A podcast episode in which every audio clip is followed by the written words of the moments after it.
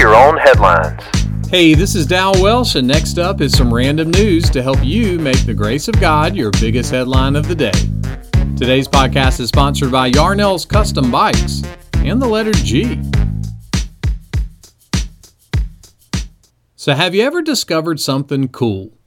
Like how Chuck E. Cheese's full name is Charles Entertainment Cheese? Well, Marty discovered something cool. He collected computer data on wind direction in the Hubbard Brook Experimental Forest in New Hampshire. The final direction chart produced colors to represent the data. The colors had a regular recurring pattern that went from dark blue to white. So Marty reached out to Lindsay, a local USDA researcher, and they discovered from those pattern colors something called katabatic winds. I think I'm saying that right. Those are kind of like ocean tides, but with wind.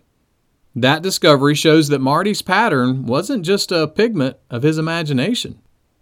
I was working on a joke about the wind, but right now it's just a draft. King David was writing about the excitement of enjoying God and said this Let me hear in the morning of your steadfast love. Are you not a morning person? As one philosopher said, you know, I try to wake up with a 10 in front of it.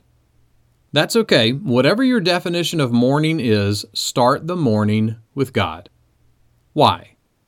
Well, many years ago, someone put it kind of like this our thoughts will not drift toward heaven in the afternoon or evening unless we fix our minds there first thing with morning devotions. Then we're giving the eye the habit of looking upward all the day. So, discover the cool tides of spiritual winds that come from spending time with God in the morning. He's no pigment of your imagination, and His truth can help the eyes of your heart keep looking up. Make that one of your headlines today. Make Your Own Headlines is a little smidge of encouragement from Holland Avenue Baptist Church. New episodes Monday through Friday wherever you listen to podcasts.